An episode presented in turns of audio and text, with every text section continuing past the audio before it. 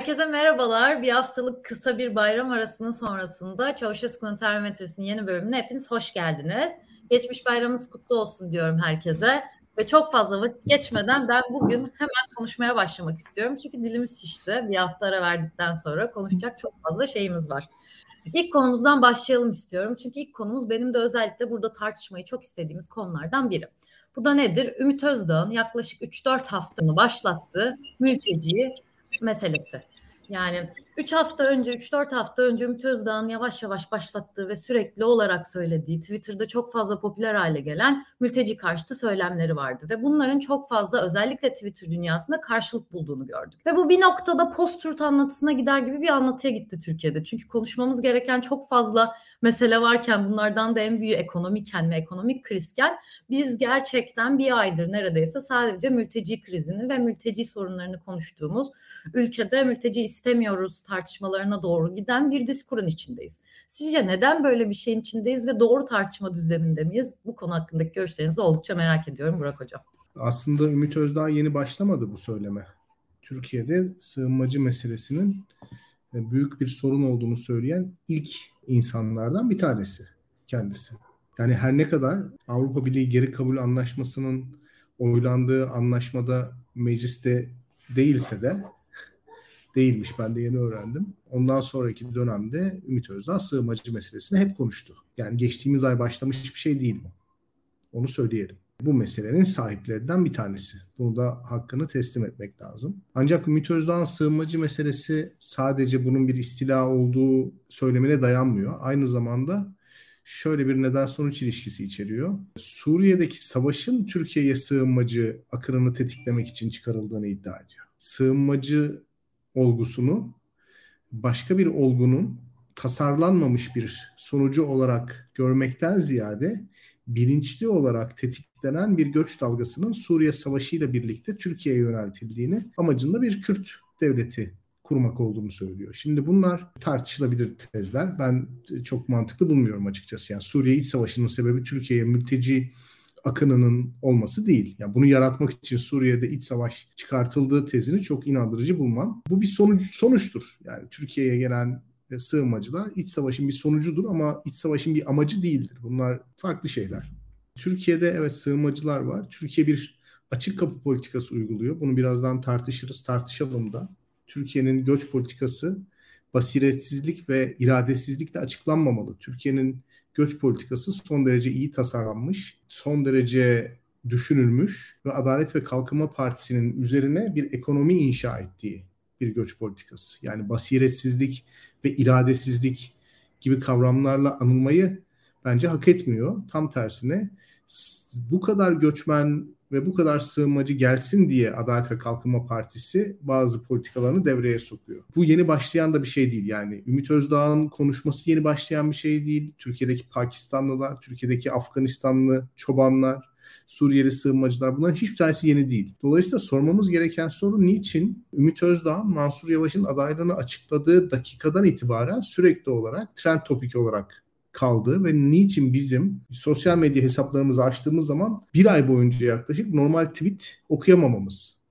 Bunu niçin yaşadık? Yani bir ay boyunca biz çok yoğun bir sosyal medya propagandasına maruz kaldık. Sosyal medyada çok ağırlıklı olarak Ümit Özdağ'ın ismini görmeden, Ümit Özdağ'ın tezlerine muhatap olmadan ya da sığınmacılara yönelik bir video izlemeden hesabını terk eden ya da telefonunu kapatan pek kimse olmadı bir ay boyunca.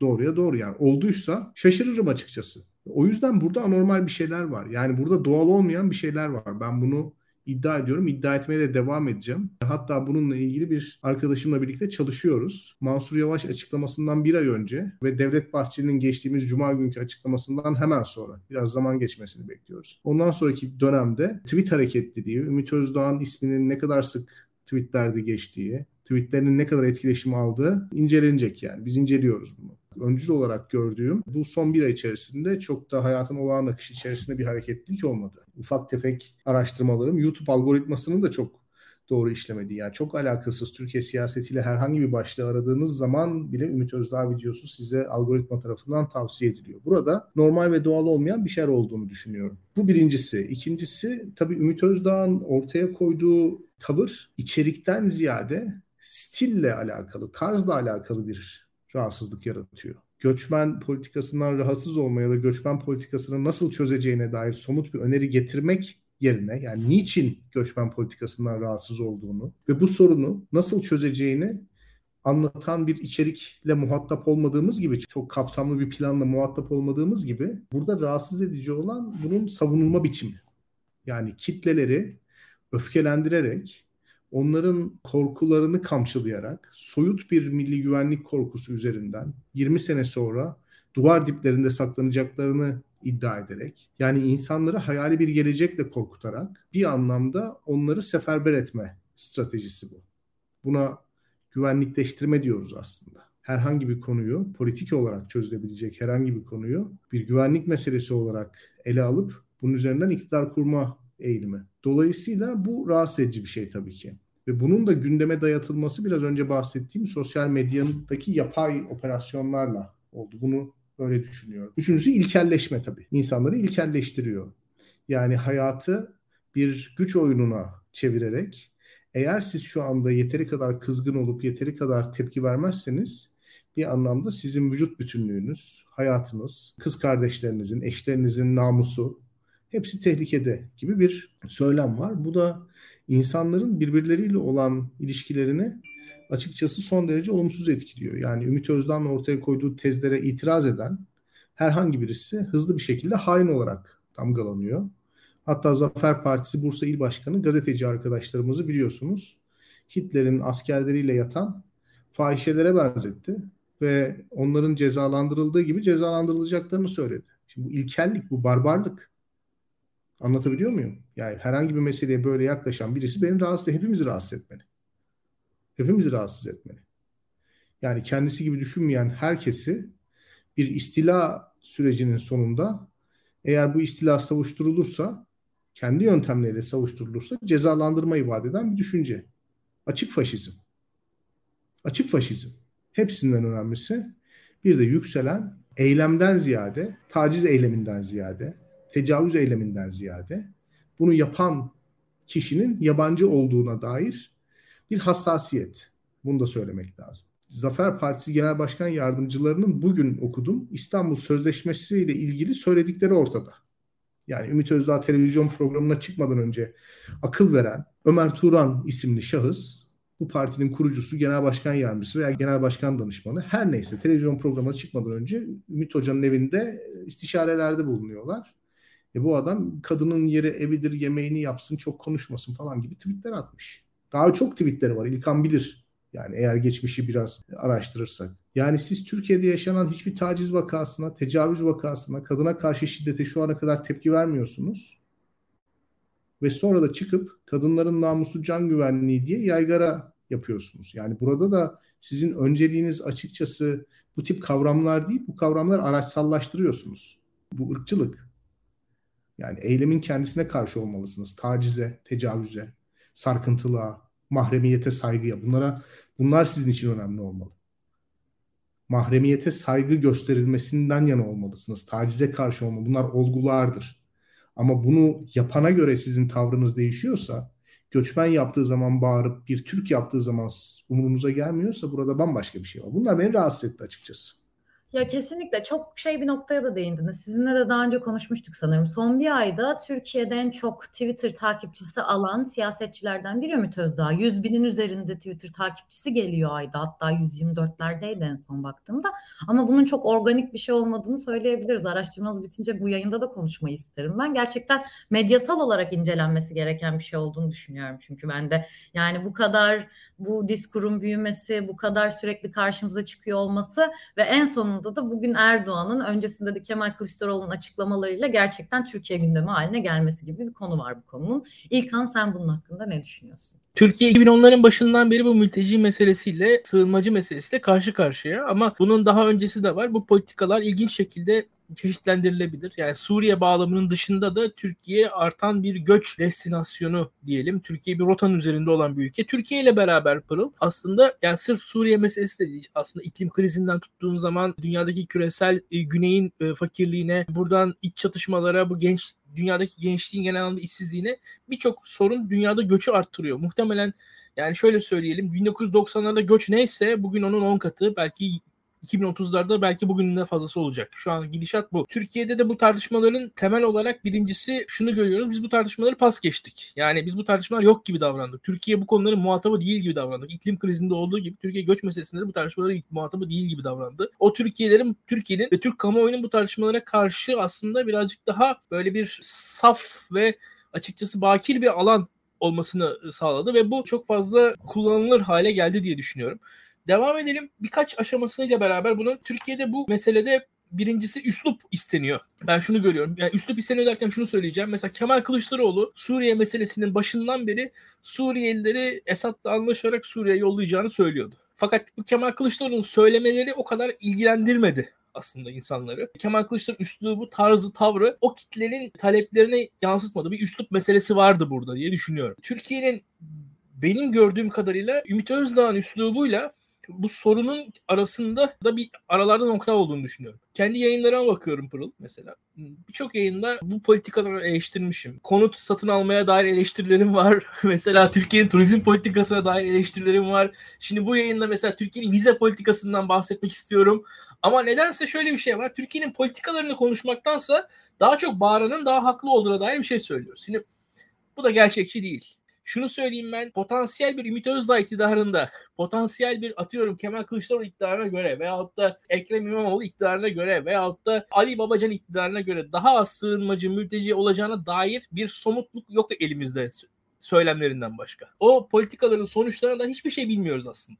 Bakmayın siz sadece sertlikten başka bir şey yok ortada. Şimdiye kadar gördüğümüz eylemlerde bakarsanız yani Süleyman Soylu'ya karşı sertleşen, Devlet Bahçeli'ye karşı yumuşayan bir üslup var ortada. Yani neticede bakarsanız başka bir tavırda, başka bir üslupta olabiliyordu. Yarın başka bir üslupta olabilir. Yani o açıdan çok tutarlılık da göremiyorum. Dediğim gibi partisi zaten eklektik bir parti. O açıdan üslup hani ilgi çekiyor ama sorunun kendisine dair anlamlı mı? Bence anlamlı değil. Bir defa Türkiye'nin genel anlamda Adalet ve Kalkınma Partisi'nin bir politikası var. Recep Tayyip Erdoğan ne diyordu hepimize? Üç çocuk diyordu. Üç çocuk ve Türk halkı da bunu uygulamıyordu aslında. Türkiye'nin temelde bir nüfus meselesi var. Türkiye şu an nüfus meselesini açıktan konuşamıyor bunu kültürel öğeler üzerinden konuşuyor. Kültür üzerinden tartışıyor. Kürtaj konusu da böyleydi bakarsanız. Ama burada aslında başka bir sorunlar var Türkiye'de. Yani birazcık bunu zorlayan politikalarla çözüm bulmaya çalışıyoruz. O olmuyor. Bunun sonucunda da aslında bütün bunları da ben bu göç politikalarının içerisinde görüyorum. Adalet ve Kalkınma Partisi döneminde mesela Pırıl övülen şeylerden şeylerin bazılarını hatırlayalım istersen beraberce. Türkiye'nin Afrika'da en fazla konsolosluk açtığı dönem Adalet ve Kalkınma Partisi dönemi. Türk Hava Yolları'nın dünyanın en fazla yerine sefer yapmaya başladığı dönem Adalet ve Kalkınma Partisi dönemi. Türkiye'nin turist sayısını rekor rekor arttırdığı dönem Adalet ve Kalkınma Partisi dönemi aslında. Şimdi bakarsanız sen mesela eminim bir hani Avrupa'ya açık bir genç olarak vize almanın zorluklarını biliyorsun. Çok bariz bir şekilde. Yani değil mi? Şunu söyleyeyim bu kadar mültecilerden rahatsız insanlar, bu kadar mülteciler konusunda duyarlı insanlar hiç daha şu soruyu bile sormadılar. Gündeme de getiremediler. Türkiye'ye vize almak neden kolay? Yani Türkiye'ye vize almak biz Türklerin vize alması bu kadar zorken Türkiye'ye vize almak niçin neden bu kadar kolaydır? Bu bir siyasi tercih basit bir şekilde. Yani çok basit bir şekilde Türkiye'ye alınan vizeler mesela Türkiye'ye vize almak için atıyorum 300 dolar vermeyene vize vermeyeceğiz dediği anda Türkiye belli ülkelerden gelen insanlar için çok net bir şekilde bu akın vesaire en azından akışı yavaşlatabileceğini ben görebiliyorum basit bir politika değişikliği birçok şeyi çözecek ve bu kadar bağırmaya çağırmaya da gerek kalmayacak. Mesela Asya ülkelerinden Türkiye'ye gelen turistlere işte 300 dolar ayak bastı parası alırsınız ve çok basit bir şekilde bayağı bir hızı yavaşlatırsınız diye düşünüyorum. Ya ama bunu söylediğiniz zaman bir heyecan yok, bir şey yok, bir öfke yok. Ya sorunun da önemli kısmını çözersiniz aslında diye düşünüyorum mesela. Bunun gibi ya şimdi hep beraber düşünüyoruz. Şimdi uçakları biliyorsunuz değil mi? Türk Hava Yolları'nın en fazla kar ettiği seferler iç seferleri. Dış hat seferlerinde ise dünyanın uzak ülkelerindeki enteresan noktalara Türk Hava Yolları'nın seferleri var. Ve bu seferlerin çoğundan Türkiye Türk Hava Yolları zarar ediyor neredeyse. Ama kendi markası adına devam ediyor. Fakat bu seferleri sürdürmekte sürdürmenin amacı da aslında dünyanın nispeten fakir ülkelerinden insanların Türkiye'ye girişini kolaylaştırmak oluyor fiilen. Türkiye'nin turizm politikası Dünyanın her yerinde turizm şu an tartışılıyor Pırıl mesela. Bugün Barcelona'da, Lisbon'da, Venedik'te insanlar turizmi tartışıyorlar. Turizm gelirini arttırmak için gelişen çabaların oranın yerel ekonomisine bazen nasıl zarar verebildiğini görüyor insanlar. Dünya açıkçası turistlerin olabildiğince daha kaliteli turistler haline gelmesinin yollarını arıyor. Ve kimi yerlerde de belki sınırlamanın yollarını belki de arıyor. Fakat Türkiye bu konuları hiç düşünmüyor bile. Biz şu anda o videolardan falan bahsettik. O videoların bir yarısındaki insanlar turistti. Turisti o insanlar. Şu an Türkiye o kadar fakir ki pırıl. Türkiye'ye gelen turistler de bizim bizden daha fakir insanlar. yani ve o yüzden de insanların algısındaki turist o insanlar olmadığı için biz turistlere mülteci diyoruz o videoların birçoğunda ve oradan kızılıyor. Yani şu an aslında Türkiye halkının tanımadığı, bilmediği bir turist profili Türkiye'ye gelmeye başladı. Bu da insanları şaşırtıyor aslında. Bir de onu da eklemem lazım. Yani var olan mevcut bu sığınmacı, mülteci vesaire konusunun üzerine bir de bu eklenmiş durumda. Bunu da söylemem gerekiyor. Ve bunun gibi mesela meselenin veçeleri var. Bunlar hiç konuşulmuyor. Bir grup insan ne kadar sert olduğunu, ne kadar erkek olduğunu, ne kadar bağırdığını, ne kadar delikanlı olduğunu kanıtlıyor. Kendisine dair bir çözüm var mı? Bence yok. Hiçbir şey değişmiyor. Yani şu anda Kemal Kılıçdaroğlu'nun söyleminden öteye Ümit Özdağ söylediği hiçbir şeyi gör, görmedim ben daha. Ama nedense bir şekilde ilgi çekiyor. Muhtemelen böyle halkımız bunları seviyor. Bir noktaya kadar ilgi çeker diye düşünüyorum. Sonuç değişir mi? Bilmiyorum yani beraberce göreceğiz. Yani Ümit Özdağ'ın tavırlarındaki değişikliği bir, şekilde görebiliriz. Süleyman Soylu'ya karşı başka bir tavır. Devlet Bahçeli'ye karşı başka bir tavır görebildik. Yarın bir gün işte konu Hulusi Akar'a gelecektir. Hakan Fidan'a da gelecektir. E, onlara geldiği zaman belki bambaşka tavırlar göreceğiz Ümit Özdağ'dan. Yani e, iktidarın kendisi e, bu sorunun asıl adresini konuşmak kolay değil. Şu anda biz sığınmacılardan bahsediyoruz. Türk ordusunun bile aslında yanında Türk olmayan unsurlarla savaştığını bir dönemdeyiz aslında. Bunu nasıl görüyoruz acaba? Bunu tartışabiliyor muyuz? Bunu da tartışamıyoruz biz. Türkiye'nin emlak politikalarını konuştuk. Türkiye'nin savunma politikalarının içerisinde bu insanlar var. Türkiye'nin turizm politikalarının içerisinde bu insanlar var. Türkiye'nin vize politikaları, Türk Hava Yolları, ya Türkiye'nin birçok noktasında bu konu var aslında. Biz o konunun hiçbir noktasını ele almıyoruz. Hiçbir somut politika önerilebilecek noktasını ele almıyoruz. Sadece bağırıyoruz diye düşünüyorum ben şu evet. aşamada. Ya aynen senin dediğin gibi ya da hocanın da dediği gibi bu popülist bir söylem noktasına gitti Özdağ'ın söylemleri ama bir noktada da Türkiye siyasetinde şu anda aslında yer bulan bir söylem noktasına geldi. Çünkü Kemal Kılıçdaroğlu çok bu hafta sanırım bir iki gün önce bir açıklama yaptı. İki sene içinde biz bu sorunu çözeceğiz diye. Chat'te de çok fazla okuyorum şu anda izleyiciler de söylüyor. Bu sorunu çözene oyumu vereceğim. Bu sorun çok büyük bir sorun. Gerçekten bizim en azından yaşadığımız Twitter çevremizde ve Twitter dünyamızda şu anda bu sorun Türkiye'nin en büyük problemi ve çözülmesi gereken bir noktada gibi görülüyor. Bir tarafta dediğim gibi Kılıçdaroğlu iki sene içinde bu sorunu çözeceğiz söylemlerine başladı. Çünkü oradaki diskuru kaybetmek istemiyor tabii ki muhalefet, ana muhalefet partisi olarak. Erdoğan da bugün tekrar açıklamalar yaptı. Suriyeli kardeşlerimize tabii ki göndermeyeceğiz. Onlar bizim vatandaşlarımız diye. Bu konu hakkında ne düşünüyorsunuz? Daha önceki yayınlarda da bahsetmiştiniz aslında. Bir de bunun ekonomik noktası var İlkan. Sen de biraz önce değiştin. Yani bu aslında göç ekonomisi dediğimiz bir ekonomi var ama kimse bundan bahsetmiyor. Bunları da biraz konuşalım isterim. Bir de birazcık Erdoğan'ın açıklamalarından Özdağ hiç bahsetmeden, bu diskuru yaratan insandan hiç bahsetmeden yine Kemal Kılıçdaroğlu'nu eleştirdiği bir göç konuşması yaptı bugün. Bunlar hakkında ne düşünüyorsunuz? Biraz da onu merak ediyorum. Hocam sizinle başlayabiliriz. İlkan'a tamamen katılıyorum. Yani sanki mülteciler yekpare bir yapıymış ve bunları böyle bir seferde hepsini bünyeden bir mikrobu atarmış gibi atacakmışız gibi bir psikoloji içerisindeyiz. Böyle olmaz yani. Ve bu şekilde bu meseleye yaklaşılmaz. Şimdi bunu dediğim anda hemen zaten büyük bir lince tabi tutuluyorum. Çünkü yeteri kadar kararlı, yeteri kadar İlkan'ın tabiriyle erkek, yeteri kadar irade sahibi olmuyorum. Yani Ümit Özdağ diğerlerinden ayrıştıran şey bütün mültecileri lamı cimi demeden hiçbir tartışmaya mahal vermeden otobüse bindirip göndermesi. Yani zorla sınır dışı etmesi. Şimdi böyle bir şey mümkün mü değil mi bu bilmiyorum. Çünkü yani yaşadığımız bu problemler hani TikTok'taki Pakistanlılar aslında Türkiye'nin iktisadi politikasının bir sonucu. Yani biz Türkiye'de öngörülebilir bir devlet olma özelliğimizi kaybettik. Dolayısıyla dışarıdan Türkiye'ye sermaye gelmiyor. Dışarıdan Türkiye'ye sermaye gelse bir tane Londralı banker muhtemelen 10 milyar pound'u getirecek ve Türkiye'deki piyasada değerlendirmeye çalışacak. Fakat bu olmuyor. Şimdi bu sermaye açığını bir yerden kapatmamız gerekiyor. Bu sermaye açığını bu sefer 10 milyon tane Orta Doğulu, Kuzey Afrikalı, Pakistanlı'dan biner pound alarak kapatmaya çalışıyoruz. Yani aslında bedelini ödediğimiz şey Erdoğan'ın otoriterleşmesi ve keyfileşmesi. Ve bu keyfileşmeyi eleştirmediğiniz sürece bu bedeller ödenecek sermaye açığı verirsiniz. İran'da patlayan bir skandaldan bahsedeyim size. Meclis başkanının damadı üzerinden İstanbul Skyland'de aldığı 12 ve 8 milyon dolar 8 milyon lira para vererek aldığı bir haber yayınlandı. Independent Farsça servisinde. Daha sonra çorap söküğü gibi geldi. Mesela petrokimya endüstrisinden bir bürokratın 50 tane evi olduğu Maslak 1453'te ortaya çıktı. Yani yüzlerce İranlılara ait ev var. Bütün Orta Doğu yozlaşmış karakterleri Türkiye'den ev alıyor.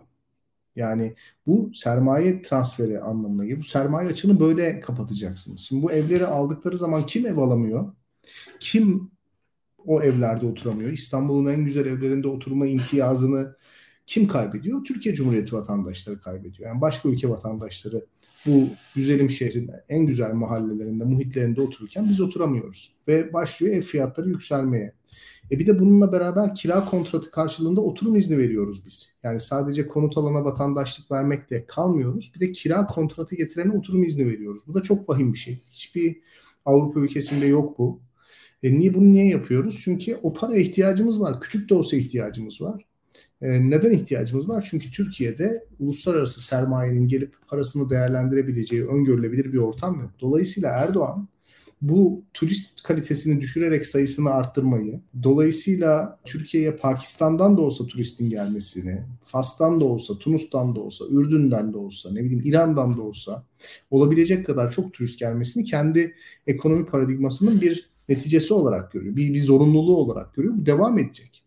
Yani mesela bu kadar adam bir şeyler yazıyor, çiziyor. Twitter'da binlerce tweet atılıyor. Bir kişi şu konuya temas etmedi. Türkiye'nin vize muafiyeti var 97 ülkeyle. Bununla beraber şartlı vize, e-vize, elektronik vize gibi uygulamalar var. Doğru düzgün Türk Büyükelçiliğine başvurup vize soruşturmasını bekleyen ülke sayısı, ülke vatandaşı sayısı 21 ülke. Yani sadece 21 ülke vatandaşı Türk Büyükelçiliğine aynen bizim Belçika, Hollanda, Fransız elçiliklerine gidip başvuru yaptığımız gibi başvuru yapıyor. Ve bu ülkeler o kadar küçük ülkeler ki işte Latin Amerika'da ada ülkeleri falan. Kuzey Kore var. Zaten Kuzey Kore'den can atmıyorlar Türkiye'ye gelmek için. Yani adını sanını duymadığımız 21 ülkeye vize uyguluyoruz ve neredeyse bu 21 ülke dışındaki bütün ülkelere Türkiye'ye giriş serbest. Pakistan Büyükelçiliği'nin sayfasına bugün girdim. Arkadaşlar turistik amaçla 90 gün boyunca kalma suretiyle Pakistanlılar herhangi bir vize işlemine tabi tutulmadan Türkiye'ye girebiliyorlar. En ucuz uçak bileti gidiş dönüş Karaçi İstanbul 400 dolar ve 600 dolara İstanbul'da 10-15 gün geçirebiliyorsunuz. Yani 1000 dolara Karaçi'den bir Avrupa şehrine gelip 15 gün rahatlıkla tatil yapabiliyorsunuz. Böyle bir şey sınırdan böyle ordu gibi gelen Afganları böyle yamyam gibi gelen Afganları görüp sinirlenmeye gerek yok yani. Hani suçluyu sınırlarda aramaya gerek yok. Havaalanlarında arayacaksınız. Yani bu havaalanlarına verilen yolcu garantileri falan boşuna verilmiyor. İlkan doğru söyledi geçen hafta. Ya o yüzden Türkiye'ye girişler böyle sınırdan sızarak, dağları aşarak böyle şeyler oluyordur mutlaka ama asıl mesele o değil. Asıl mesele uygulanan turizm politikası. Turist kalitesi düşüyor. E bununla beraber bakıyorsunuz istihdam piyasası tamamıyla kaçak göçmen işçi üzerine kuruldu. İçişleri Bakanı da geçen hafta aslında itiraf etti. Devlet bunlara göz yumuyor. Yani istihdam piyasasının disiplini ortadan kalkmış durumda.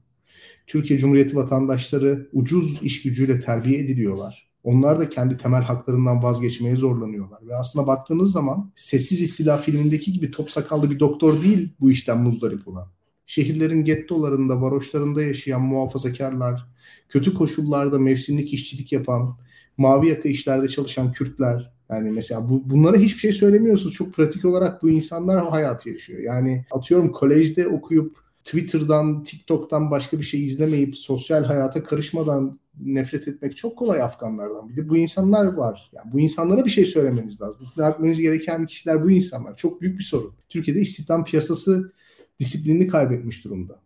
E, ve son olarak Avrupa Birliği geri kabul anlaşması. Yani son 6 senede yaklaşık 9,5 milyar euro Türkiye Avrupa Birliği'nden para aldı. Yani baktığınız zaman 150-160 milyar lira para demek. Bugün Erdoğan'a seçim kazandıran emekli ikramiyelerinden bahsedilir. Hani son 2018 seçiminden önce. Yani bu şekilde 10 kere ikramiye verebiliyorsunuz. E, böyle bir para sizin piyasanıza giriyor. Bunun karşılığında çıkıp ne diyorsunuz? Avrupalılar huzurlu geçsin diye biz bunu kabul ettik. Kim kim veriyor bunun bedelini kim ödüyor? Yine kendi vatandaşlarınız ödüyor. Şimdi bakıyorsunuz bu Zafer Partisi'nin sözcüleri, söylemleri, onu destekleyenler, sinirlenenler, öfke krizi geçirenler, korkanlar, ürkenler, delikanlılar, baba yiğitler her neyse. Yani bu şekilde meseleye yaklaşmak dururken yani meselenin kühnünü konuşmak dururken, meselenin muhatabını konuşmak dururken bakıyorsunuz çok başka şeyler konuşuyorlar. O yüzden burada hükümetin niçin bu göç politikasını serbest bıraktığını, açık kapı politikasını tercih ettiğini, bunun nasıl çözülmesi gerektiğini düşünmek lazım, konuşmak lazım. Benim Ankara'da konuştuğum her AK Partili yazın ülkenin kasasına girecek turizm gelirlerine çok büyük bel bağlamış durumda. Yani buradaki turizm meselesini anlamadan inşaat sektörü, turizm sektörü bu gibi sektörlerin lobilerini anlamadan çözülebilecek meseleler değil bunlar. Bunu da söylemek lazım. Son olarak bir şey daha söyleyeceğim. Libya'da savaşmayı istiyoruz.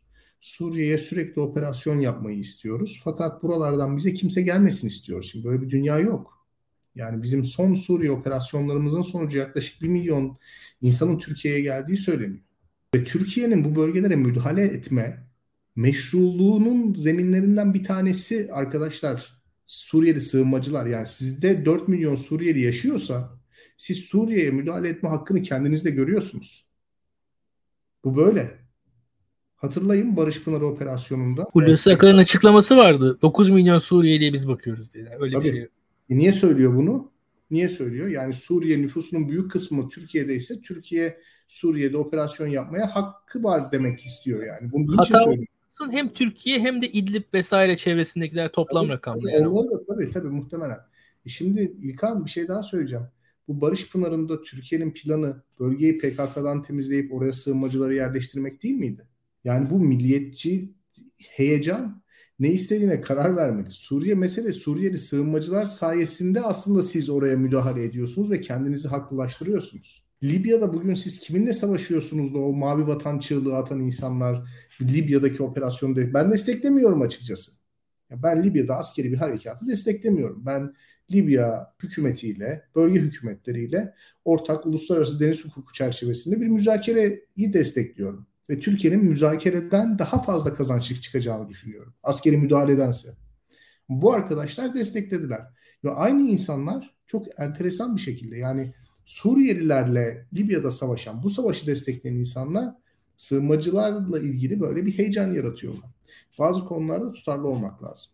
Ya çok şey bir noktaya parmak bastınız aslında. Bu çok fazla tartıştığımız gibi mülteciler, sığınmacılar şu an ülkemizde çünkü Avrupa bize para verdi. Evet bu doğru bir nokta. Avrupa'dan belli bütçe aldık ama sadece bununla açıklanabilecek bir nokta değil. Hükümetin ekonomi politikalarının hepsi aslında bu sığınmacılara, mültecilere ya da bu ülkelerden gelecek turistlere dalmış bir şekilde. Ve aslında esas çözülmesi gereken sorun bu. Bu sorun çözülmeden dediğiniz gibi bir yatırım, bir ekonomik kaynak bulunmadan başka bir ülkeden ya da Avrupalı yatırımcıdan ya da batıdaki herhangi bir yatırımcıdan bu sorunun çözülmesi de o kadar kolay ve basit bir mesele değil. Çünkü chatte de söylüyorlar yani nasıl? Mekanizması yok yani. Ümit Özdağ'da mekanizma soruyorlar chatte şu anda. Ne yapacak? Otobüse binip gönderecek mi? Bunun çok gerçekçi olmadığını chatteki izleyicilerimiz de farkında. Ama bu sorun gerçekten sizin de değindiğiniz gibi çok daha kapsamlı ve büyük bir sorun ve aslında konuşmamız gereken noktalar bunlar. Demişken İlkan senin bu konuda eklemek istediğin son birkaç bir şey var mıdır? Bilgehan'ın dediklerine şunu ekleyebilirim. Mesela benim aklımda şey de var. Bu Ümit Özdağ tartışılıyor. Ümit Özdağ'ın da hakkında bir fezleke vardı hatırlıyorsanız. Bir mitçinin ismini açıkladığı için Libya'da. Ve yani Libya konularını biz konuşuyorduk. Bu işin ucu esasında ya bir yandan da Libya'ya dayanıyordu. O zamanki operasyonlara karşı mesafeliydi. Ve o mesafelerin sonunda da o çatışmaların içerisinde bir anda kendisini buldu ve o konudan geri çıktı. Bu işler kolay değil. Gerçekten her boyutunu konuşmak lazım. Bu işleri topluca genel olarak konuşmak, hoş olmayan noktalara değinerek biraz canımızı sıkarak konuşmaya konuşmaya cesaret etmek gerekiyor diye düşünüyorum. Çünkü cesaret burada bağırmak veya sert konuşmak değil, cesaret konunun her noktasını konuşabilmektir diye düşünüyorum. Yani madem cesuruz biz asıl cesur insanlar bu şu anki sıkıntının tüm kaynaklarını konuşabilir halde geldikleri zaman cesur olurlar. Yoksa birçok alanını görmeden konuşmak hiç bize, bize cesaret katmaz. Bir yorum gelmiş vizeyle ne alakası var falan. Ya arkadaşlar Türkiye'ye vizeyle gelen insanların vizeyle çıktıklarını nereden biliyorsunuz siz? bir defa çok basit bir şekilde. Ya şu an Avrupa Birliği neden Türk vatandaşlarına vize vermiyor? Yani siz vize sorgusunda Avrupa Birliği memurları tarafından niye sorgulanıyorsunuz? Bu vize niye var? Yani o zaman yani öyle bir soru soruyorsunuz ki hakikaten onu da ekleyeyim. Anlam veremedim orada. Tabii ki vizenin tertliği o ülkeden aldığınız yasa dışı veya hani kanun dışı göçmen sayısıyla gayet ilişkili bir şey bu. En azından orası da ilişkili bir şey diye düşünüyorum ben.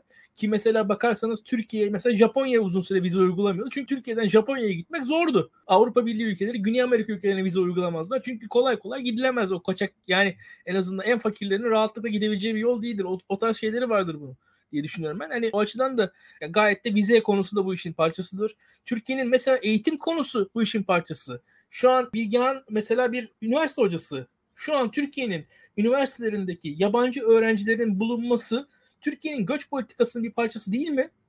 Ya bunu bunu konuşalım. Ya Türkiye'nin neden bu kadar yabancı öğrenciye ihtiyacı var mesela? Bunu biz bunu hangi planla, hangi geniş ufukla tasarladık? Amaçlarımız neler? Yani şu an Karabük'te neden bir Afrikalı yapısı oluştu? Amacımız bu muydu?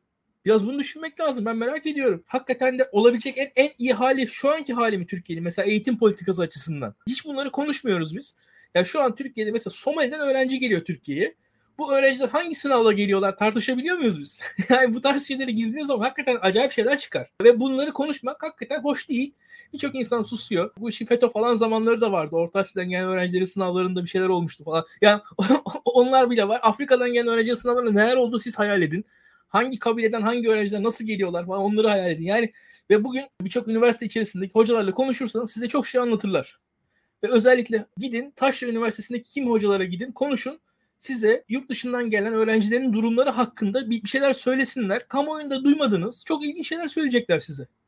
Öyle söyleyebilirim. Ve bunlardan bahsetmek lazım. Aynen öyle. Dediğiniz gibi yani çok fazla eğitim boyutu da var. Bunu da konuşmamız gerekiyor. Çok fazla yabancı öğrenci var şu anda bir sürü ülkeden gelen Türkiye'de ve neden oluyorlar? Bunlar da bir ekonomi politikasının ya, parçası muhtemelen. Şimdi, Pırıl bu insanlara, bu öğrencilere neler vaat ediliyordu? Geliyorlar. Bunun sonucunda ne ortaya çıkıyor? Ortaya hakikaten istenen katma değer çıkıyor mu? Bu öğrenciler Türkiye'de mesela son ekonomik kriz sonrasında sefil oldular mı? Yani biz bu öğrencilere Türkiye olarak verdiğimiz sözleri tutabildik mi? Yani neler oldu bakalım biraz bunları görelim. Yani hiçbir şey bilmiyoruz. Bu sesleri yok. Kamuoyunda sesi yok bu insanların. Onu söylüyorum ben. Bu öğrenciler mesela derslerinde başarılılar mı değiller mi? Türkçe öğrenebiliyorlar mı? Ne derece öğreniyorlar? Ya pasaportuna el konan öğrenci var kaçmasın Avrupa'ya diye. Yani böyle, komik komik şeyler. Bu üniversiteden bahsediyoruz. Yani nasıl bir şey yaşanıyor Türkiye'de? Biraz bunları konuşalım. Yani aynen öyle. Zaten o yüzden şeyi şöyle okumak doğru olur mu aslında? Böyle mi okumak gerekiyor? Erdoğan'ın bu kadar mültecileri hani tutacağız bunlar bizim kardeşlerimiz demesinin altında tabii ki bu insan sevgilisi ya da popülizm dayanmıyor. Bunun başka sebepleri de var. Bu anlattığınız sebepler aslında bunların sebeplerinden biri. Gönderememesi de ekonomi politikası da birazcık böyle okumak gerekiyor aslında. Ya, Salt. Ekonomi politikası zaten Pırıl şöyle bir şey de var. Yani hep söylüyorum Türkiye'nin geçen yılda söyledim tekrar söyleyeceğim. Bakın Türkiye'nin yani Kanal İstanbul'a bakın. Üçüncü havalimanına bakın. Ya 15 milyon İstanbul'a fazla bu yapılar. Çok dedi orada gözüküyor yani orada veya Çanakkale Köprüsü. Şu an bakıyorsunuz o yani garantileri karşılamıyor şu anki 85 milyon Türkiye için karşılamaz ama 120 milyonluk bir Türkiye için 200 milyonluk bir Türkiye için karşılar.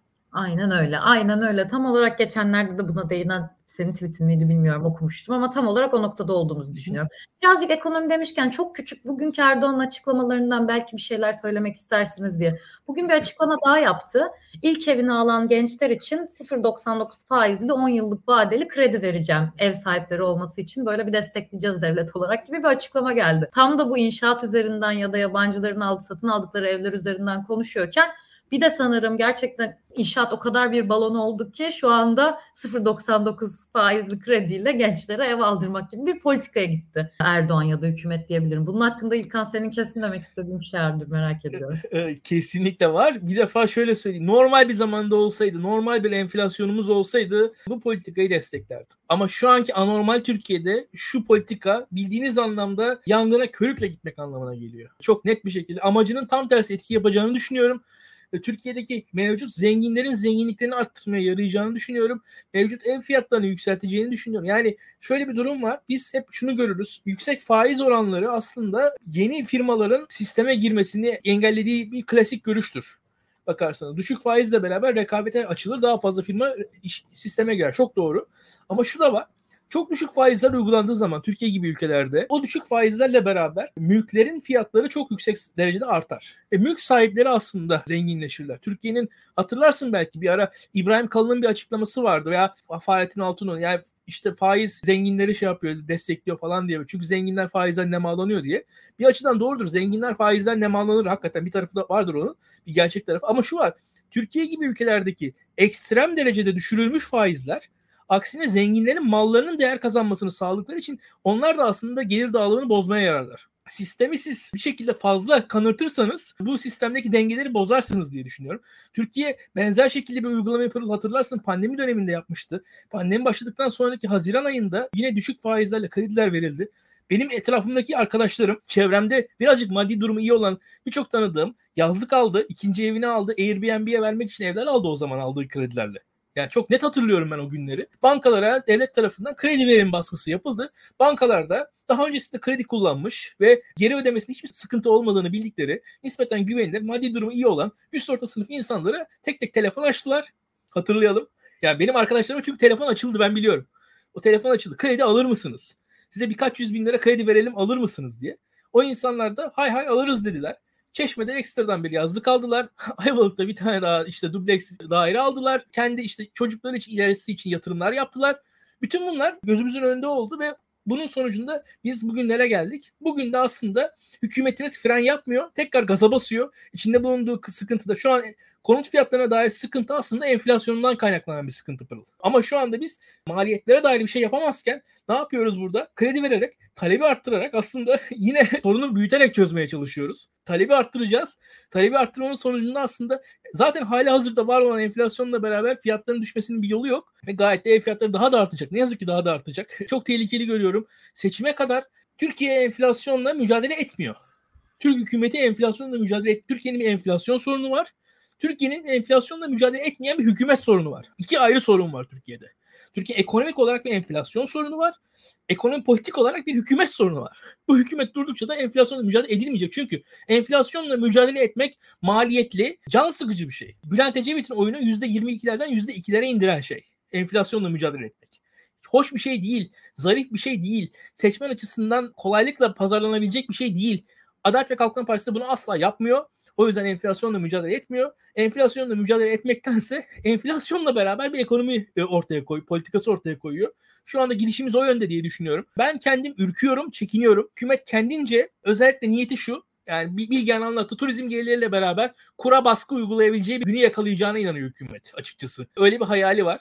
İşte bugün zaten Tayyip Erdoğan'ın açıklamasının diğer boyutu neydi? Enerji hariç cari fazla veriyoruz diye. yani esasında cari açık veriyoruz şu anda. O cari açık ortadan kalkacak bir gün diye hükümetimiz onu umuyor ve onunla beraber de kura baskı uygulayarak enflasyonu çözeceğine inanıyor. Ancak şunu söyleyeyim ben. Bugünden sonra kura baskı uygulayabilir olsa dahi hükümet enflasyonu düşürme imkanı bence yok. Çünkü zaten yıllardan beri Türkiye'nin bir arkasından gelen çok ciddi bir üretici fiyatları baskısı var zaten. Ben şu baştaki konuya tekrar dönmek istiyorum. Ya sen de dedin ya aslında orta üst sınıf olsaydı ya varlığı tartışılır şu an Türkiye'de. Onlar olsaydı ya da bu ekonomik kriz içinde bu enflasyonda olmasaydık mantıklı sayılabilecek aslında vatandaşa yararlı bir politik olarak sayılabilirdi bu. Ama şu anda Türkiye'nin gerçekleri böyle değil. Sen bunları derken Muharrem Palas sanırım o da yazmış. Ev alacak ekonomide olan ya da parası olan herhangi bir genç var mı ya da herhangi bir vatandaş var mı Türkiye'de diye. Aklıma da şey geldi. Dün zaten 18 yaşında genç bir kadının videosu düştü hepimiz. Şeyler içinde izledik yani iş arıyorum bulamıyorum. Tek maaş babam 4000 liraya gidiyor. 2700 lira ev kirası ödüyor ödüyoruz zaten kalıyor 500 lira gibi bir açıklaması vardı. Gerçekliğimiz bu. Gerçekten insanlar ne hangi paraya ne alacaklarını şaşırmış durumdalar. Et tavuk bunların hiçbirini yiyemiyorum diyorlar ama bir taraftan da 0.99'la ev satılmaya çalışıyor. Bazı ekonomik şeyleri ertelemek için midir? Artık daha geniş bir yayında konuşuyoruz. Burak hocam sizin bu konuda ekleyeceğiz bir şey var mıdır? İlk evini alma yaşı Türkiye'de 60. Yani geçen birisi bu istatistiği paylaşmıştı. Böyle bir ortalamaya sahibiz. Ee, şimdi hayata yeni başlayan, ilk evini alacak, ailesini kuracak, çocuk yapacak birisini düşünelim. Yani ve ev fiyatlarını bir düşünelim. Benim gördüğüm kadarıyla son zamanlarda hani bir buçuk trilyonun, iki trilyonun altına büyük şehirlerde doğru düzgün bir ev alınamıyor zaten. Bunlar da yeni konut projeleri değil. Yani eski şehir içerisindeki evler. Alıp bir de biraz masraf yapacaksınız yani oturabilmek için. Şimdi bu insanların 10 sene kredi çekmesi, ayda 25-30 bin lira kredi parası ödemeleri, ailelerini geçindirmeleri, çocuk yaparlarsa çocukların masraflarına yetişmeleri yani bu ailenin 100 bin liraya yakın bir para kazanması gerekiyor ki daha onurlu itibarlı yaşayabilsinler. Bu getirilen faiz indirimi kimi, hangi sınıfı, toplumun hangi kesimine hedef alıyor ben hakikaten anlayabilmiş değilim. Mesela geçmişte TOKİ'nin çok ucuz taksitlerle ev sahibi yapma kampanyaları vardı. Bunu çok net anlıyorsunuz. Yani dar gelirli insanlara, belirli bir gelirin altında insanlara ev sahibi yapmaya çalışıyor. Bunun bir mantığı var ama şu anda yapılan şeyin bir mantığı yok. Üstelik şöyle ilerliyor bu işler. Yani zaten ödeme gücü olan insanlar ailelerinden, yakın çevrelerinden hiç daha önce ev sahibi olmayan birileri üzerinden bu kredilere hücum edebiliyorlar aslında bu kredilerin maliyetini millet olarak biz ödüyoruz. Hepimiz ödüyoruz. Hepimiz ödeyeceğiz. Yani keşke param olsa alsaydım. Yani ödeyebilecek gücüm olsaydı da gidip şu krediyi alsaydım. Çünkü neticede bunun maliyetine ben de katlananlardan bir tanesi olacağım. Keşke hepimiz alsak. Ya bütün vatandaşlar çünkü hepimiz ödeyeceğiz bunu. Ama bu mümkün değil. Sadece belirli bir kesim bunu kullanabilecek. Ve bu belirli kesim zaten hali hazırda belirli bir standarda olan insanlar. Biz ilginç bir şey yapıyoruz. Kur korumalı mevduatta da bunu yaptık. Şu andaki faiz indiriminde de bunu yapıyoruz. Toplumun gelir seviyesi düşük kesimlerinin, yaşamakta zorlanan kesimlerinin sırtına daha çok binip daha müreffeh kesimlere servet transferi yapıyoruz. Ya böyle bir ekonomi politikası olmaz. İşte insanlar yazıyorlar Twitter'da sahibinden.com'da hemen fiyatlar değişmiş, artmış. E ne olacak? Yani zar zor para biriktirmiş bir devlet memuru karı kocayı düşünüyor. Ne, ne düşünüyorlar şu anda? 200 bin lira daha para biriktirmeleri lazım ev alabilmeleri için. Yeni konut projeleri 2,5-3 trilyon. Ona paraları yetmiyor. Ama neticede bu tip kararlar piyasayı hemen çalkalıyor. Çok kötü. Yani çok sıkıntılı bence bu kararlar. Biraz önce bahsettiğim hakikaten Türkiye birkaç tane lobinin elinde kalmış durumda. Bunlardan bir tanesi inşaat lobisi, bir tanesi turizm lobisi. Ve hepimiz memleket için, memlekette yaşayan insanlar olarak huzurumuzdan, güvenliğimizden, paramızdan bir şekilde vazgeçiyoruz ve bu insanları beslemek için seferber olmuş durumdayız. Çok enteresan bir şey. Makro göstergelere hizmet eden bir şey olabilir. İşte ihracat rakamlarımız artıyor falan diyebilirsiniz ama neticede insanların sıradan Türkiye Cumhuriyeti vatandaşlarının günlük hayatları iyileşmiyor. Burada bir ekonomi yok yani. Yani kesinlikle öyle. Yorumlarda da gelmiş şu anda yani. Bu ev fiyatları sürekli artıyor ama evlerde satılıyor demek ki yani. Bir noktada da artmaya devam ediyor gibi şeyler var. Burada Enes Hoca'nın bir açıklaması vardı. Bu raiş fiyat nasıl olur diye. Enes Hoca'dan dinlemiştim. Ondan aslında dinlemek gerekiyor. Bu dediğimiz gibi yurt dışından gelen vatandaşların yan dairemindeki evi çok yüksek fiyata almasıyla benim oturduğum evin fiyatı da zaten raiş fiyat olarak yükseliyor. Üstüne bir de böyle şeyler olunca daha yükseliyor. Bir yayında da bunu konuşalım isterim şimdi şey alakası olarak girdim ama ya tekrar bunu konuşmak gerekiyor. Bu politikalar çok ilginç. Bakalım bir hafta sonra gerçekten bu politikanın şeyi ne olacak? Yararlananlar ne olacak? Bir yanda kur korumalı Mevduat. Mevduatın da 3 ayı doldu sanırım. Öyle bir şey okudum bugün de. Gerçekten ödemeler alınmaya başlanacak. Ekonomik olarak ne olacağız? Kimin cebinden çıkacak o farklar? Çünkü dolar 15 oldu şu anda. Bunları da konuşmak gereken bir dünyadayız diye düşünüyorum. Ama sizinle konuşmak istediğim son 10 dakikada bir konu daha var. Bu da bir belki de benim en azından kişisel düşüncem iletişim skandalı olan İmamoğlu'nun Karadeniz gezisi. Bunun hakkında çok ufak, çok kısa sizin de görüşlerinizi merak ediyorum. Bir İmamoğlu neden bayramda Karadeniz'i gezdi? Karadeniz'de olmasının dışında başka şeyler de mi vardı? İki, otobüste verilen, gazetecilerle verilen bu görüntünü iletişim kredisi olarak yönetilebildi mi? Nasıl daha iyi yönetilebilirdi? Genel olarak bu konudaki görüşleriniz nelerdir? İlkan seninle başlayabiliriz. Şimdi ortada bir sorun oldu açık. Ben tepkili insanlarla aynı görüşlerde tam olarak değilim ama şunu görüyorum ki bu tepki böyle bir tepki varsa bu tepkiyi insanlar ciddi almak zorundadır. Bir diğeri şu var İmamoğlu'nun gezisi basitçe şudur. Altılı masaya hitap eden bir gezidir aslında. Altılı masaya kendi popülaritesini göstermeye çalıştığı bir geziydi. Teorik olarak ahlaken, vicdanen yanlış bir gezi miydi? Değildi bence. Do- doğru bir geziydi. İmamoğlu'nun yaptığı hata şu bence. İmamoğlu'nun kendi ekibi bence muhalif entelijansiya ile ilişkisini iyi tutmuyor. Yani e, Cumhuriyet Halk Partisi teşkilatıyla, muhalif entelijansiyayla ilişkisini iyi tutmuyor. Ve o yüzden de entelijansiyadaki orta düzey insanlar e, İmamoğlu'na çok tepkililer. Kendilerini yalnız bir şekilde görüyorlar. Aslında bu yüzden İmamoğlu'nun hani kendisine dahil bir iktidar peşindeymiş gibi hissediyorlar orada. Benim açımdan mesela bir örnek verdim. Tayyip Erdoğan'ın ilk dönemlerinde mesela Pırıl şöyle bir şey vardı. Biz şaşırıyorduk.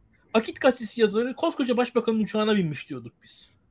Ve o zaman şaşırıyordu insanlar. Mesela şimdi o gezide görseydik mesela bir Bir Gün Gazetesi yazarını oradaki gezinin konusu gündem belki de o olacaktı. Yani şu an bir muhalif lideri orada gördüğümüzü hissetmedik aslında. Tayyip Erdoğan'ın verebileceğine yakın bir fotoğraf verildiği zaman orada insanlara yeterli gelmedi diye düşünüyorum ben. Ve o zaman da insanlar orada kendilerince birilerine odaklandılar. Bir nüanslar daha güzel tutturulabilir bence. Onu söyleyebilirim. Ve burada Pırıl insanlarla, muhalif insanlarla iyi ilişkiler kurmak lazım. Yani orada iletişim derken de üstten bakmamak gerekiyor. Birebir ilişki kurmak gerekiyor. İmamoğlu'nun mesela bazı tavırları var değil mi? Biliyoruz biz mesela. İşte Uğur Dündar'a karşı tavrını biliyoruz. Fırat Danış'a karşı tavrını biliyoruz. Bu tavırların benzerlerini aslında insanlar kendileri de görmek istiyorlar. Birebir ilişkiler karşılıklı kurulduğu zaman aslında birçok sorun çözülebilir diye düşünüyorum. Şu aşamadaki bu meseleyi ben çok büyütecek bir insan değilim. Öyle de görmüyorum. Bu çok temel bir mesele olmak zorunda değil. Ama şu gerçek ilişkilerin yani e, benim gördüğüm kadarıyla mesela bu Mansur Yavaş'ın bu kadar yüksek popülerlik kazanmasının sebebi İmamoğlu'nun yeterince iyi bir iletişim kuramaması. Baktığım zaman benim uzaktan mesela fikir olarak, hayat tarzı olarak, yaşama bakış olarak, üslup olarak İmamoğlu'na yakın insanların bile Mansur Yavaş'ı tercih edebildiklerini görüyorum. Mansur Yavaş niye tercih ediyorlar diyorsunuz? Aslında bunun real cevabı yok. Mansur Yavaş kadar milliyetçi değiller. Mansur Yavaş kadar geleneksel bir insan değiller. Onun kadar Ankaralı değiller. Ama bir bakıyorsunuz Mansur Yavaş'ı tercih ediyor insanlar. Ona sempati duyuyorlar. Bunun sebebi aslında iletişimin iyi kurulamaması diye düşünüyorum. İmamoğlu açısından çözülebilir bir sorun. Ama bir sorun. Bunun da adını koymak lazım. Yani burada da hiçbir şekilde ya böyle bir sorun yok demek gerekiyor ve şunu görelim. Siyaset bir yandan da şu var. Kendi seçmeninizin de iyi hissetmesini sağlamanız gerekiyor. Hakikaten bu şu var. Karşı tarafa iyi hissettirmek önemli. Karşı tarafı da mutlu etmek önemli. Ona karşı yumuşak hisler yaşattırmak önemli. O yumuşaklık güzel.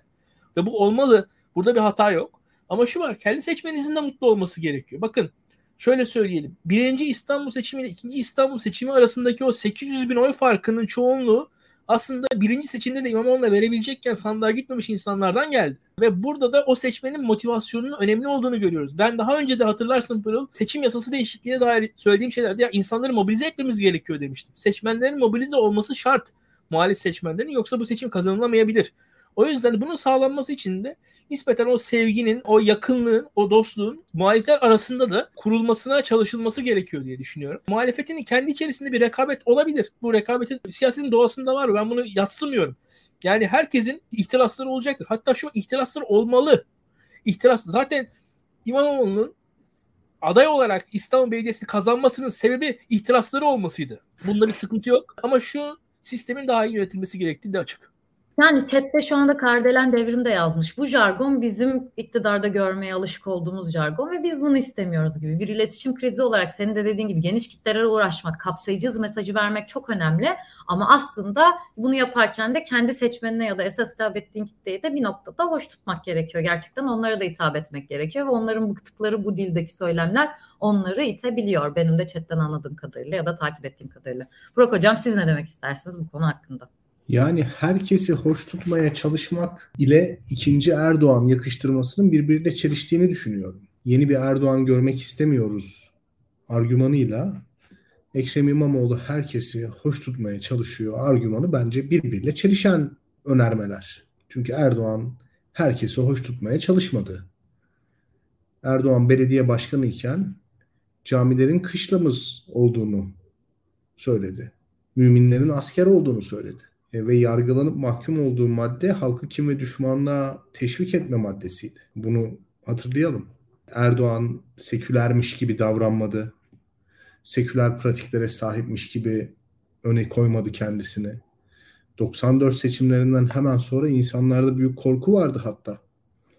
Hatırlayın Ankara'da heykellerin toplatılması, işte İstanbul'da insanların başına ne geleceğinin bilinmemesi. Büyük bir kamplaşma, büyük bir kutuplaşma atmosferi vardı aslında. Yani Ekrem İmamoğlu böyle değil. Bir kimlik politikası uygulamıyor.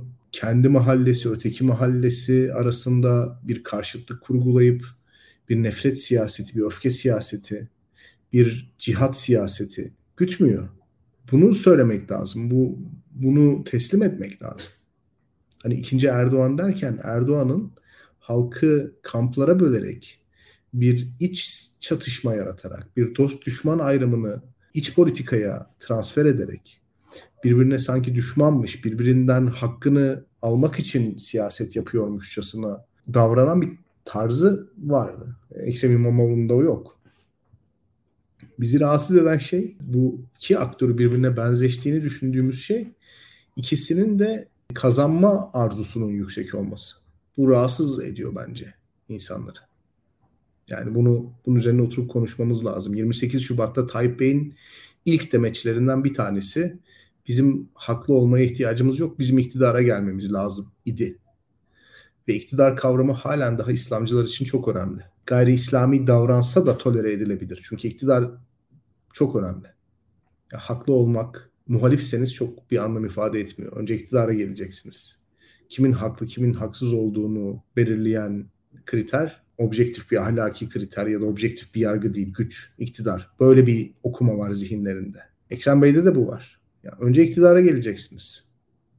Yani Ekrem Bey iktidara geldiği zaman Türkiye'de hiçbir şey değişmedi mi? Yani İstanbul Belediyesi'nin varlıkları vakıflara, derneklere, cemaatlere halen daha veriliyor mu, tahsis ediliyor mu? İstanbul Belediyesi'nin yöneticileri Gezi Parkı protestolarında aktif rol almış insanlardan oluşuyor. Oluştu. Üniversite hocalarından oluşuyor. Yani kendinize yakın bir belediye bürokrasisi görebiliyorsunuz.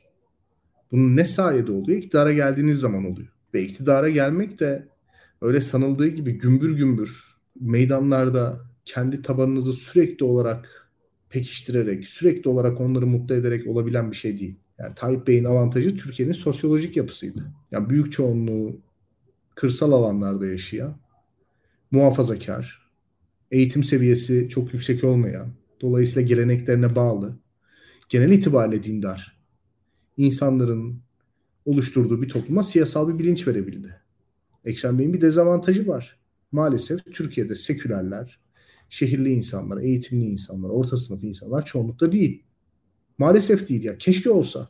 Yani milli irade diye senelerce kafamız ütülendi. Keşke Türkiye'de bir 100 sene önce bazı şeyler olsaymış da şu andaki sosyoloji farklı olsaymış. O zaman İslamcılıkla milli irade bu kadar uyuşmayacaktı muhtemelen. O siyasal hatları değiştirmeye çalışacak bir muhalif lider.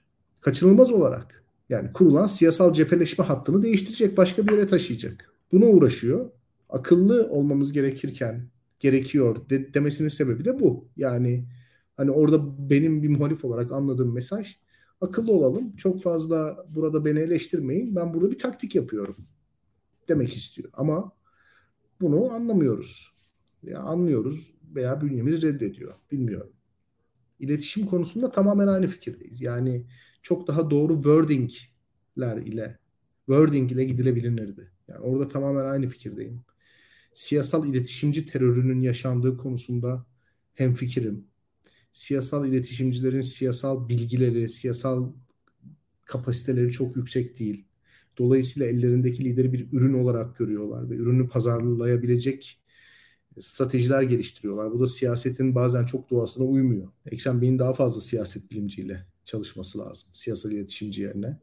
Ve e, medya sektöründe çok eski kan davaları var. İnsanlar geldikleri makamlara bu kan davalarını taşıyorlar. Taşıyorlar yani bunu da söylemek lazım. E, yani bugün Cumhurbaşkanlığı İletişim Dairesi Başkanı bir gazeteci değil farkındaysanız. Yani Cumhurbaşkanlığı İletişim Dairesi Başkanı bir akademisyen. Gazeteci olsaydı 20 sene öncesinde kendisini kovan yazı işleri müdürüne karşı bir tavır içerisinde olacaktı muhtemelen. Yani bir hesaplaşması olacaktı. Şimdi İstanbul Belediyesi'nin iletişim dairesinde de ben benzer şeyler görüyorum. Yani gelen tepkilerden görüyorum. Yok yere çok fazla ses çıkartan gazeteci var. Ve bunların Ekrem Bey'den daha çok Murat Ongun'la bir hesap olduğu anlaşılıyor. Murat Ongun'un verdiği tepki de zaten bu. Yani halkın tepkisini önemsemiyor. Bunlar gazetecilerin kendi aralarındaki dedikodusu ama öyle değil. Öyle değil yani. Siz gazetecilere yönelik bir kampanya yapmıyorsunuz. Bir iletişim kurmuyorsunuz. Halk halka yönelik bir iletişim kurmanız lazım. Yani sizin orada oynadığınız sahnenin izleyicisi gazeteciler değil. Orada bir sıkıntı, çok ciddi bir sıkıntı var. Ekrem Bey'in miting yapması niye beni rahatsız etsin? Yani muhalefette ne kadar hırslı siyasetçi olursa, ne kadar kalabalık toplarlarsa, ne kadar çok insanın elini sıkarlarsa, ne kadar çok insan kendisini Tayyip Bey dışında bir adamla muhatap görürse ben mutlu olurum. Ya bu sadece Ekrem Bey için de değil. Mansur Bey için de, Meral Hanım için de, Kemal Bey için de. Olabildiğince keşke hepsi Türkiye'nin dört bir tarafına gidip miting yapsalardı. Anlatabiliyor muyum ya? Ben niçin bundan rahatsız oluyorum muhalif olarak? Niçin ikinci Tayyip Erdoğan ya? Kazanmayı isteyen insanları görmek beni mutlu ediyor. Ben muhalif olarak kazanmak istiyorum çünkü. Keşke dört tane daha adayımız olsaydı. Onlar da kendi mıntıkalarında çalışsalardı. Bir işi hırsla isteyen insandan bir rahatsız oluyor. rahatsız oluyoruz. Halbuki daha yapısal koşullar belirliyor otoriterleşmeyi veya keyfileşmeyi. Yani Ekrem İmamoğlu'nun Cumhurbaşkanı olduktan sonra ikinci bir Tayyip Erdoğan olmayacağının garantisi yok. Kimsenin yok ama. Yani sadece Ekrem Bey'in değil kimsenin yok. Ya bu kadar bireysel kefaletlerle ilerlememeliyiz. Türkiye'de en çok kefil olunan insan Tayyip Erdoğan'dı unutmayalım. Kimler kimler kefil oldu. Bireysel kefaletlerin hiçbir anlamı yok. Herkes olabilir. Hiç kimseye gü- güvenmememiz gerekiyor. Bu kazanma ihtirasına da biraz saygı duymak lazım. Siyaset böyle bir şey. Ya ben hayatımda mesela siyasete giremem. O kadar çok insanın elini sıkamam. İl ilçe kongreleri gezemem. Gün içerisinde 20 tane adamı ağırlayamam. Yani bu ayrı bir hırs işi. Onu söylemek lazım. Öyle değil mi İlkan? Yani bu, bu apayrı bir karakter. Mesela bir bakan falan olmayı istemem. Milletvekili olmayı istemem. İnsanların tayin işini çözdüğüm zaman bir haz almam herhalde ben. Yani İlkan'ın arkasında Dag Solstad'ın kitabı var. Mesela o kitabı bitirmeyi yeğlerim. İftar programına katılmaktansa. Anlatabiliyor muyum yani? Elazığ'da hemşerilerimin muhtemelen her gün bir iftarı olacak. Her gün davet edecekler. Katılmazsa kayıp olacak. Onun yerine Dag Solstad okumayı yeğlerim. Ama kazanmak için katılmak lazım. Ve bu hırs meselesi. Ya aynen öyle. Daha önceki yayınlarda da söylemiştik zaten. Muhalefetin artık tekrar halkın içine inmesi gerekiyor. Liderlerin herkesin gitmesi gerekiyor derken İmamoğlu'nun bu gitmesini o kadar da çok halkın içine gitmektir yine bir noktada. Ama dönüp dolaşıp geldiğimiz şey aday aday aday noktasına geliyoruz yine. Her yayında bir şekilde bağladığımız gibi. Yine bir noktada Türkiye'nin adayı beklediği, adayın netleşmesini istediği ve bu aday tartışmasında bir loop'un içinde gidip geldiği bir noktadayız. İlkan senin de ekleyecek son bir sözün yoksa bugünkü yayını toparlayalım ve bitirelim isterim. Çok teşekkür ederim hepinize. Yayınıyla sizin yorumlarınız için çok teşekkür ederim. Yorum yaparak yayına katkı sağlayan bütün izleyicilerimize teşekkür ederiz. Yine yayının altında da yorumlarınıza devam ederseniz orada da biz de sizinle beraber cevap vermeye ya da okumaya devam ediyoruz. Haftaya görüşmek üzere. Kendinize çok iyi bakın. Görüşürüz.